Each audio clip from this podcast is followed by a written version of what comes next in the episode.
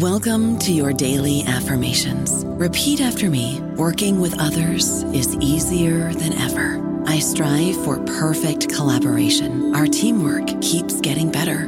Yeah, affirmations are great, but Monday.com can really get you the teamwork you desire. Work together easily and share files, updates, data, and just about anything you want all in one platform.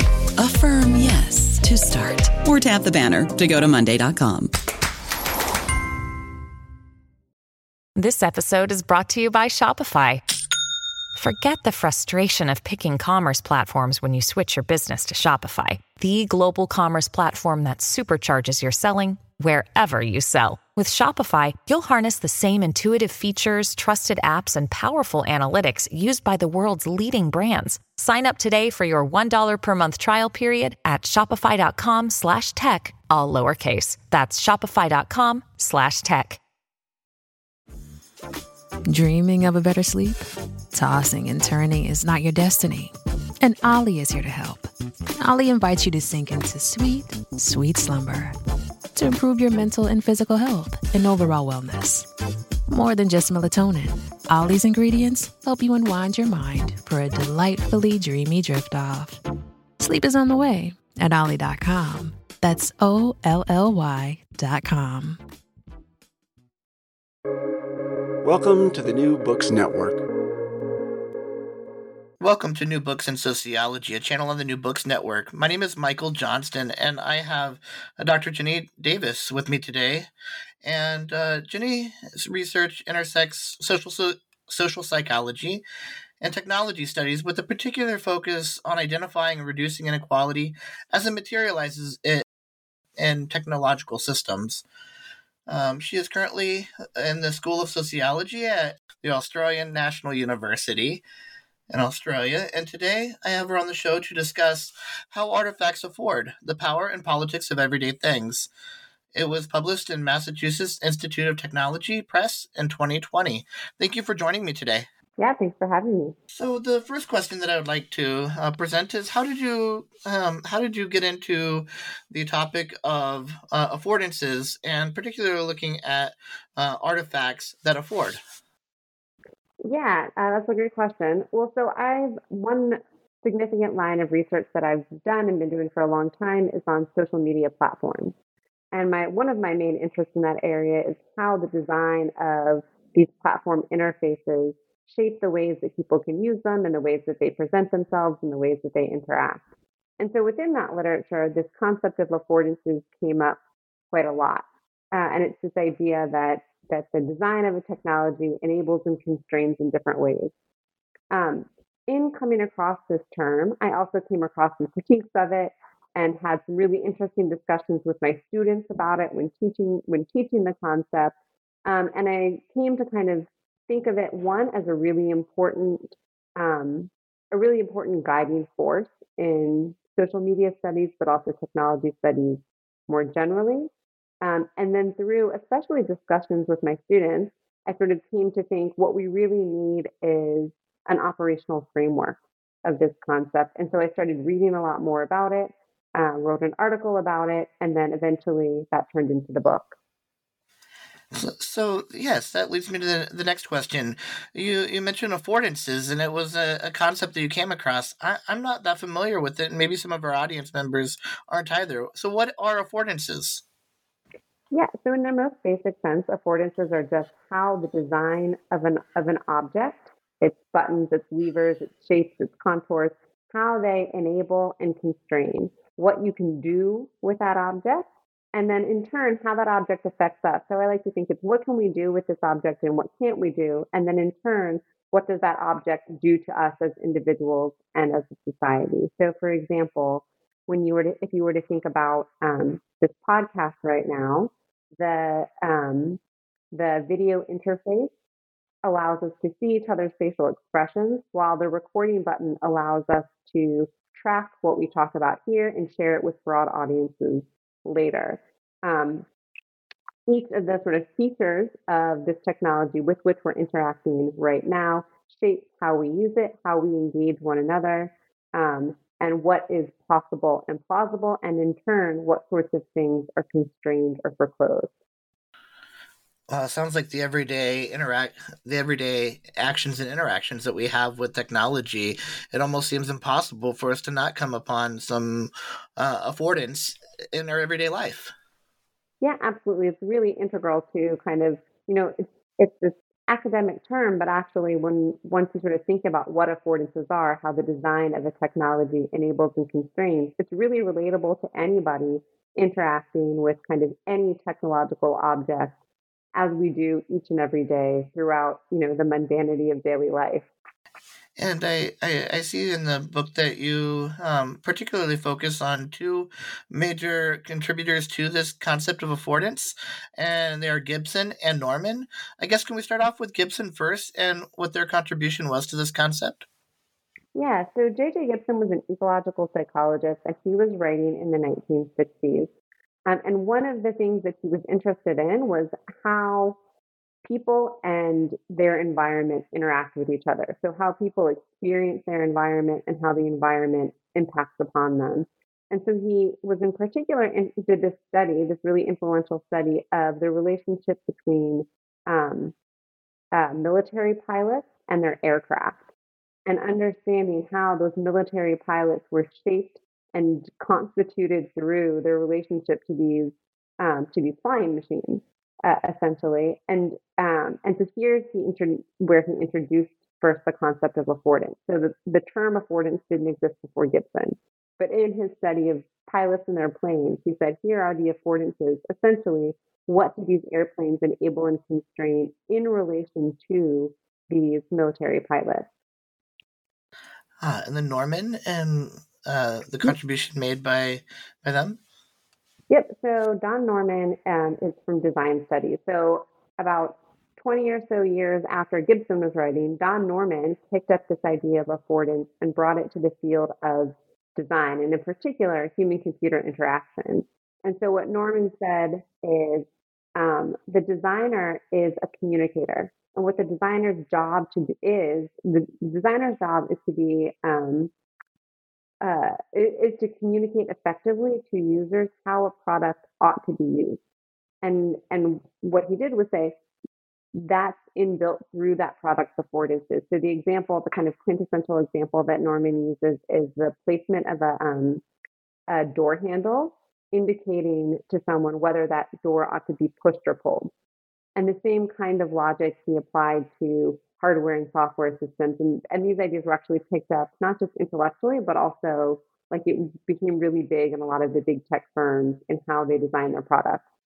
Um, what's interesting about that is affordances. I oftentimes think of, uh, you know, a death of an author, or you know, something to uh, something quite similar to that, and thinking about how affordances while a designer at, when building when developing when engineering a product has an affordance in mind but um, across time it becomes fluid. Like for example the uh, ada compliance requires that there be uh, some sort of automatic door pushing at new buildings uh, to afford access to people with disabilities.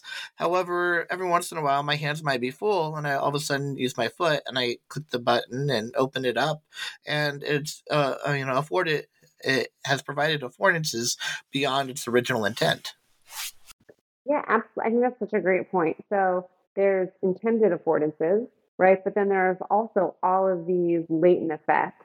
And so there's been a, there's been a lot of moves within design studies for inclusive inclusive design such that the design is geared towards those who may not for those people with you know particular needs which all of us have particular needs in different circumstances. But so it's um, designed geared towards away from the default and more to an inclusive kind of everybody can do it. And one of the interesting things about that is often those who weren't in mind when something was designed still benefit from it.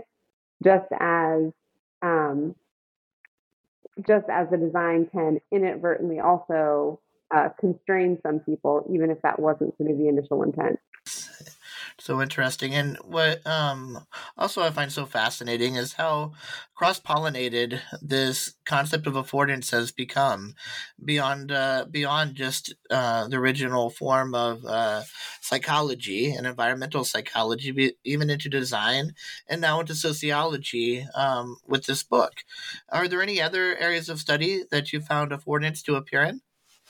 Yes, everywhere. So I think one of the one of the motivators for writing the book and one of the things that really solidified as I was writing the book is just how broad, diverse, and widespread this concept has has been. So it's gone through engineering. It's really big in educational technology. Um, it's been deployed in anthropology as a way of thinking about um, human technology relations across time, place, and culture. Um, it's in psychology, it's in robotics, and it really sort of has deployed quite what in communication studies. And so again, that was sort of part of the motivation for writing the book was like, okay, this concept has really spread and has a ton of traction. Um, how do we how do we make sure it's being used? How do we check how the different on the different ways it's being used, and how do we sort of shore it up so that it's used most effectively? Because clearly, it's uh, carrying a lot of intellectual and practical weight. So, as it has become so big, have there been any major critiques uh, of affordance in any specific uh, discipline, uh, or maybe in, in sociology that you've experienced as a result of, of studying this concept that seems to be uh, while it may have a stable definition, it's appearing in a variety of disciplines. And I know sometimes we get, uh, well, scholars get territorial and get a little skeptical of, of concepts that can go all over the place. Yeah, well, so I think, you know, just as, as with anything that rises to prominence, it also becomes subject to scrutiny, right? And, and such is the case with affordances. Um, and I think the scrutiny that it's faced, though, has been pretty well founded. So there are sort of two main critiques that have been leveled against affordances that I try to address and correct for in the book. But so the two critiques leveled against affordances are a, are a binary application, and I'll talk about that in a second, and a presumed universal subject. So by binary application, it means people talk about affordances as though they're either present or absent, impossible or inevitable, right? So either something affords or it does not. When in fact, we, we, you know, anyone who's used kind of any technology can say, well, you know, I, I can kind of do, you know, I can kind of use it for this function, or I can do that, but it's really difficult, or oh, I feel like I have to use it in this way. So what we treat often as binary, either it affords or it doesn't, is in fact materializes in real life through kind of these nuanced gradations, right? There's more and less intensity with which it pushes and pulls and the way that the concept is applied doesn't account for that. And the way it's been theorized doesn't quite account for that. Um, the second critique is a presumed universal subject. So while we're saying these are the affordances of a technology, we're acting as though um, that technology has the same affordances for all people in all places at all times. And so this is to your point about um, this is to your point about you know ADA standards and and how doors are supposed to work, right? So prior to it being a requirement that doors push open, uh, it may be that a door afforded opening for one person, but not for another, right? It foreclosed that opportunity for another. Um, you know, I think a great way of thinking about this. Uh, somebody once said, you know, uh, a computer system is fundamentally different to a programmer than it is to a lay user right? And so the affordances of that system are really different. And so these are the two, so there are these two kind of big problems. We're using this concept to understand how the material artifact, how the techno- design of the technology shapes user behavior, but we're acting as though there are only two options either it makes you do something or forces you not to. And we're treating the technology as though it interacts the same way with all people at all times, which we know not to be the case. Um, so yeah, so those are kind of a couple of critiques that have, have lingered and persisted.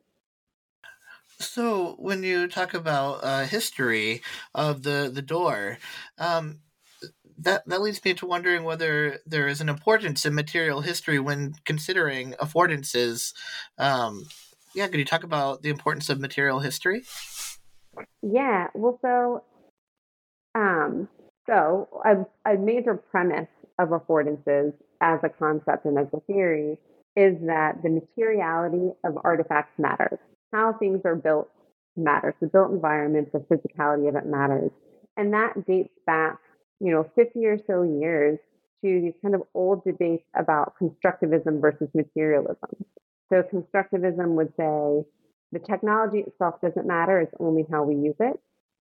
And the materialist would say would say the design of the technology not only matters, but fundamentally so and primarily so. Right? If we're only thinking about use, then we're really missing the point. And so this is like Marshall McLuhan, for instance, had sort of the famous line that the medium is the message. Right? Um, uh, over the years, there have been various debates about whether we should be focusing more on human actors or more on technological objects. And so, does constructivism win or does um, materiality win in that debate? And what we've sort of come to, and I think where affordances sits, is this balance between them. Yes, materiality absolutely matters. How things are designed absolutely matters. And also, it only matters with and through a relationship to human subjects who have made the technology, who make the culture from which that technology comes, and who use the technology in sometimes creative and unexpected ways. So a movement away from binary on on on two uh, on two fronts, both on affordances and who affords and who doesn't. It affords to some some things and affords to others other things. And then on this other front of material history, it's not just material materiality or just social constructivism, but um, both social constructivism and uh, materiality seeing the flu- fluidity then of uh, of the original material form that was afforded to this object. Is is that right? Yeah, that's yeah, that's exactly. It's really well said. That's exactly it. And there's you know several names of theories. The one that I kind of tack on to is technology's materialized action, and that's from a guy named Ernst Schraube. But it's this idea that right that both materiality and sociality both mutually matter and that we have to understand them in relation. And then another name uh, that was brought up that you brought up in this book is William H. Warren. What contributions did he make to the uh, to the concept of affordance? Yeah, so interestingly, so this, so I just said there are these critiques about this critique of binary application where people say things either afford or not, but actually, like you know, 30 years ago, William Warren did sort of already was trying to correct for this and said, you know, affordances only matter in relation to a particular subject. And so what Warren did was these famous um, uh, stair studies.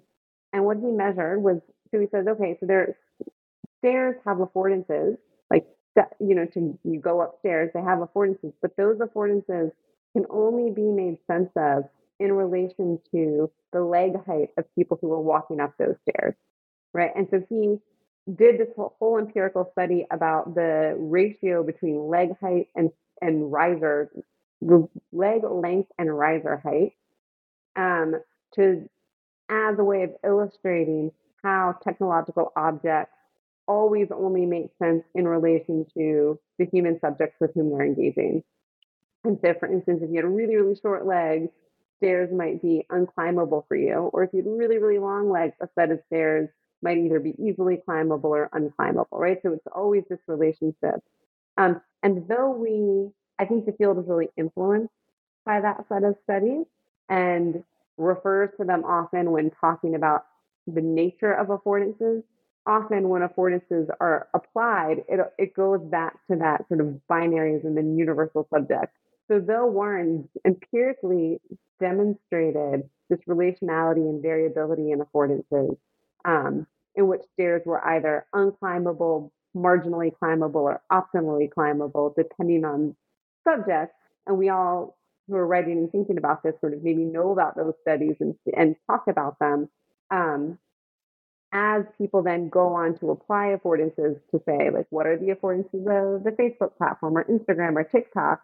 It often reverts back still to that binaryism and universalism. So there's been this sort of tension and puzzle of, of empirical studies showing us the relationality of technologies and humans, and yet and yet applications in which we kind of um, let that fall by the wayside as a parent, I can't help but think about baby gates and stairs. And, you know, it's not that babies can't climb them, it's just that they are uh, less affordable for, uh, less affordable? I think so, for babies than they would be for adults because babies will find a way to go up or down, as my grandma used to tell me when going down these very steep stairs at her house.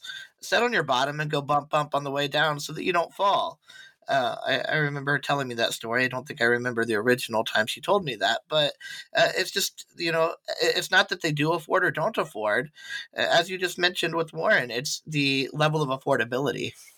Yep. Yeah, that's exactly right. Yeah, it's the level of affordability for whom and under what circumstances.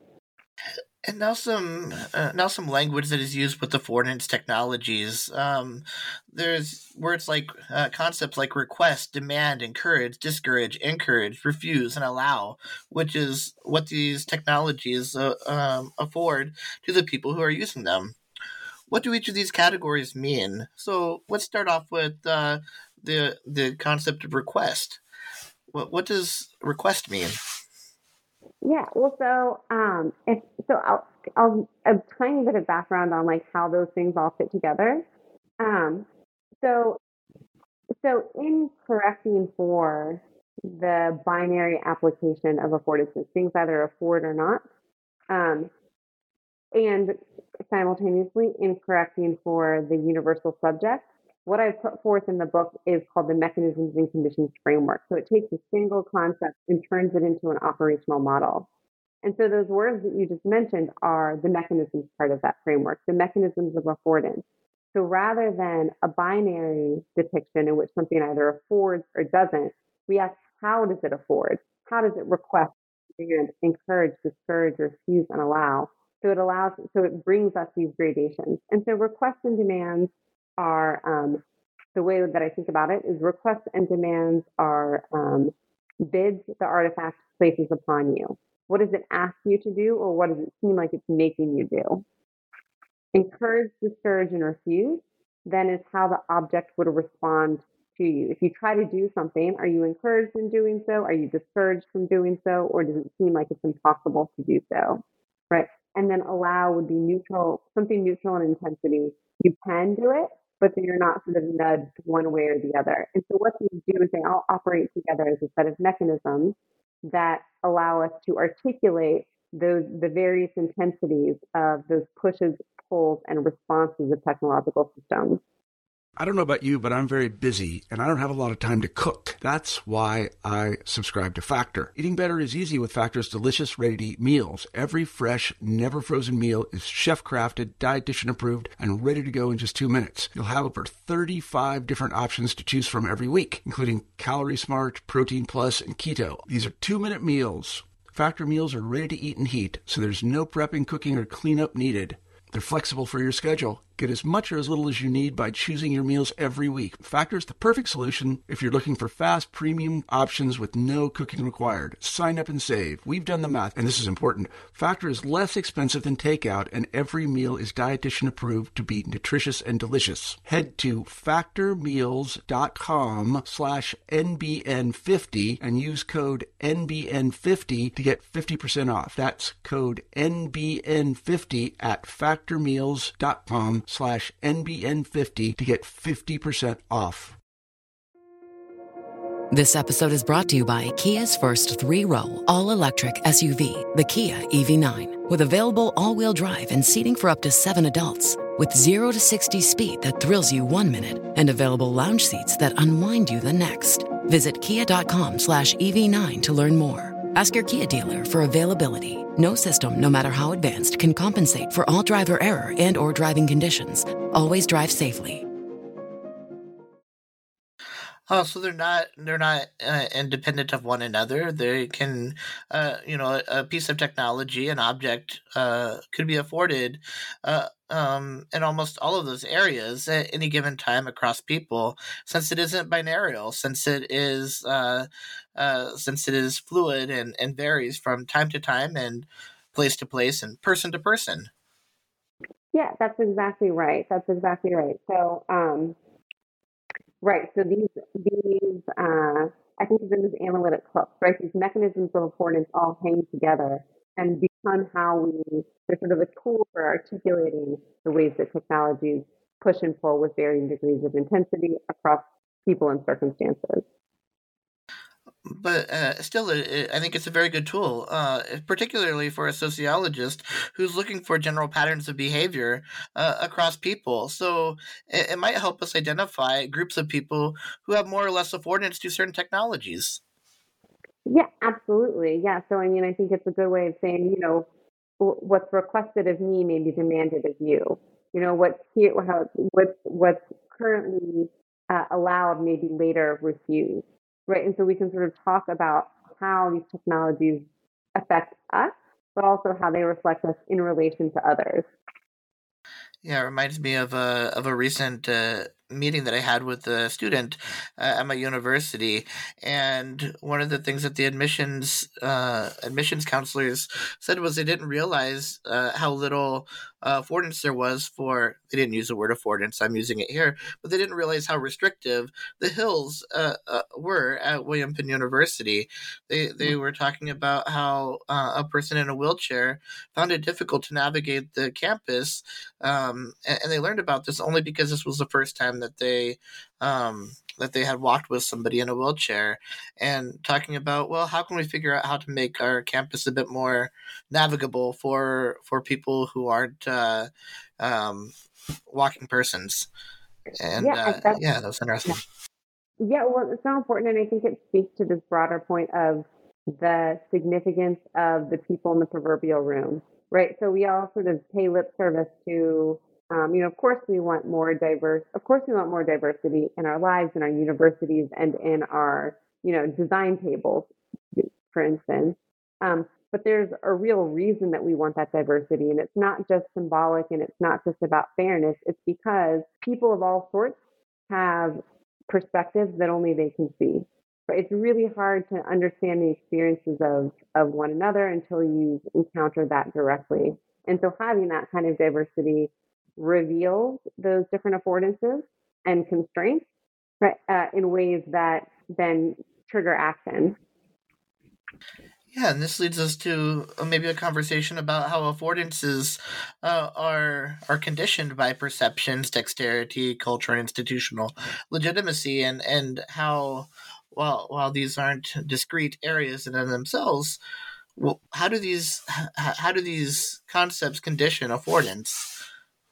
Yeah. So okay. So I said that um, as a, so I said that there are these two critiques: binary application and universal subject. And to correct for that, there's a framework, the mechanisms and conditions framework. Those mechanisms, request, demand, encourage, discourage, refuse, and allow, get us outside of the binary. The conditions get us outside of the universal subject. So the conditions of so the conditions of affordance take us say for whom and under what circumstances do these affordances apply? And so I've broken them, these conditions, into three sections, or into sort of three types. Uh, perception, what do we know about the technology? Do you know that this function exists or not? Dexterity, how skilled are you in its operation, physically and also um, uh, tactily and um, knowledge wise? And then cultural and institutional legitimacy, how socially supported are you? In a technology's operation. So, for example, if we were to talk about um, this Zoom recording, right? Um, if I didn't know that I could push a, re- if, if one of us didn't know they could push a recording button, then that then that feature would be refused. Whereas once you do know, right, then it's allowed or encouraged. And so, um, and so that's perception. Do I perceive this as a functionality? But then there's also skill and dexterity, right? So, um, for instance, I might say, well, I know you can record this, but I've like never done it before and I don't really know how. Then it still might be refused to me or at least discouraged. Whereas you, who's well practiced in this particular platform, might know exactly what to do. So you know this, you know the tool is there and you know how to use it. So you can record. And so for you, again, that's encouraged. Um, and then cultural and institutional legitimacy, how socially supported are you? Right. So this is your podcast and and it would be and so you are the person who's sort of socially supported and hitting record, but I'm not, right? We there's a there's a normative relationship in which if I were the one who said who pushed the record button, it would be sort of socially strange. And there are other circumstances in which those um, rules and boundaries are are much stronger. But even if I know that I can record, even if I have the skill and knowledge to to enact that, to, to hit the record button and make it happen, because this isn't my podcast, I'm not institutionally or culturally supported in doing so. And we can extrapolate that to sort of think about affordances across any range of technologies. You know what the thing can do, right? So I think about my use of a mobile phone versus my grandmother's use of a mobile phone. The affordances are really different for both of us. Uh, what do you know you can do? How skilled are you in doing it? And then how much, um, how how valid are you, or how socially supported are you um, in in those operations? Interesting. Yes, I, I, was thinking of the the payphone or the uh, old wall phone and the and having to spin to dial, right? And uh, talking about that, um, while I may have used it or know how to use it, uh, you know, my students might question my legitimacy because because I'm on the younger age of that of that whole thing, or talking about popular music. You know, some of the language I use in the classroom, uh, they'd question why why I'm trying to speak like them uh, yeah. But anyway, affordances, right, of even language. Yeah, absolutely. And I think and I think affordances one thing that's been really kind of fun to watch is affordances can apply to sort of any any designed target, anything that's designed. And when you look at the field of design, of course that has to do with like hardware and software, um, and architecture and built environments, but also there's like design of legislation, design of policy, design of norms and boundaries in social situations. So as we expand what counts as design, we too can expand how we think about and apply affordances.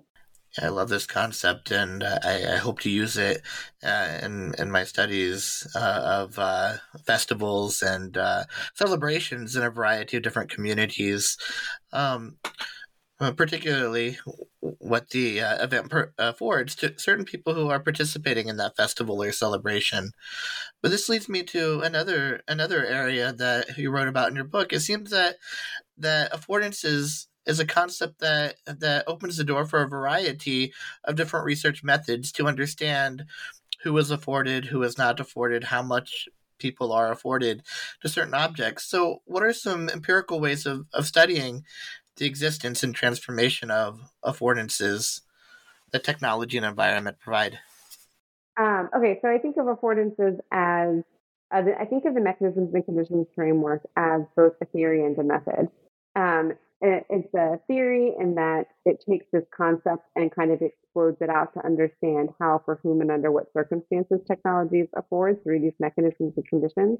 But it's also a method in that you can map the features of a technology to those mechanisms and conditions. And people have done that. And so you can kind of do that in its own right, but it also pairs really well with existing methods of um, of analysis and design that focus on the social elements of technological features uh, and that assume within themselves that there is sort of a politics and a power and a value relationship to the ways that technologies are produced, deployed, and used. And so, a couple that I highlight in the book um, Andre Brock's critical technoculture discourse analysis is about sort of the stories that people tell about the technologies that they make and use.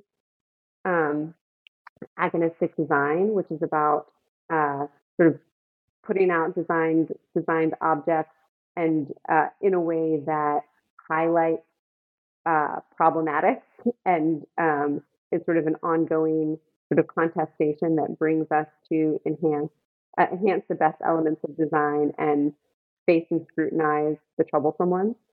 Um, walkthrough methods and app feature analysis are, are, are others where it's really kind of a deep dive into particular social media or digitized applications um, to understand what the user experience is like of singular applications and of collections uh, collections of them, but really sort of any sort of design ethnography, um, value sensitive design, the kinds of things that really draw attention to the social elements of technological features um, will pair really nicely with the mechanisms and conditions framework. this seems um, to be uh, very robust and something that will will provide you with multiple uh, careers to to you know to study and, and, and still have more information, uh, more data to collect, more information to make sense of. So uh, I wonder, ha- have you had invitations from businesses or local governments or um, wh- whether it's public, private, uh, or um, ter- public, private, or tertiary, in terms of you know coming in and, and either figuring out ways to uh, create a better design of a city or a better design of a product, uh, or how to better offer services to uh, to the people an organization serves. Yeah, a bit, not a ton. So, so I've been doing. I've done a series of um, responsible design workshops rooted in affordances with startups in Australia. Um, and so I've been working, so I've done, I think, three of those. So three kind of workshops with startups in Australia.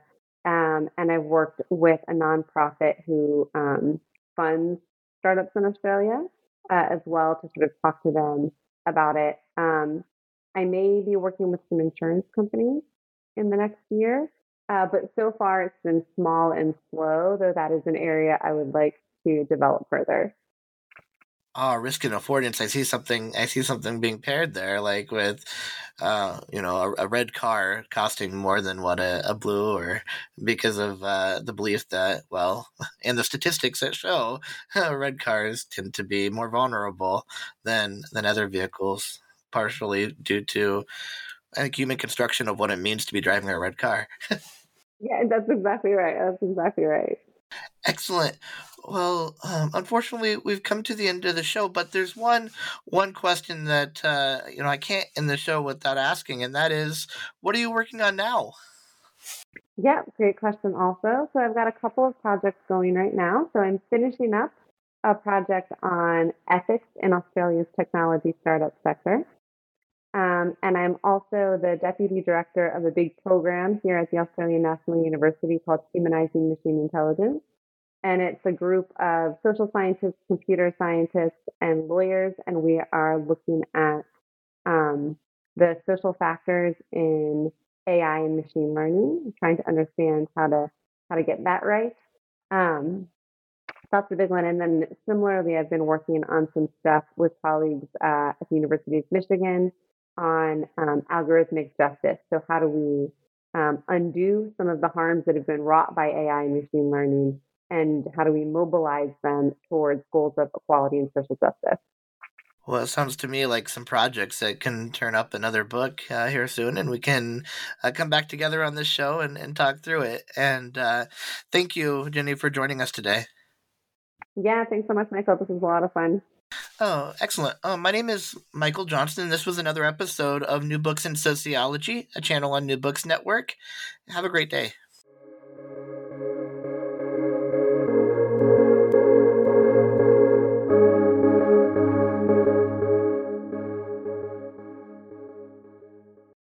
Oh, oh, oh, O'Reilly! You need parts? O'Reilly Auto Parts has parts. Need them fast? We've got fast. No matter what you need, we have thousands of professional parts people doing their part to make sure you have it. Product availability. Just one part that makes O'Reilly stand apart. The professional parts people. Oh,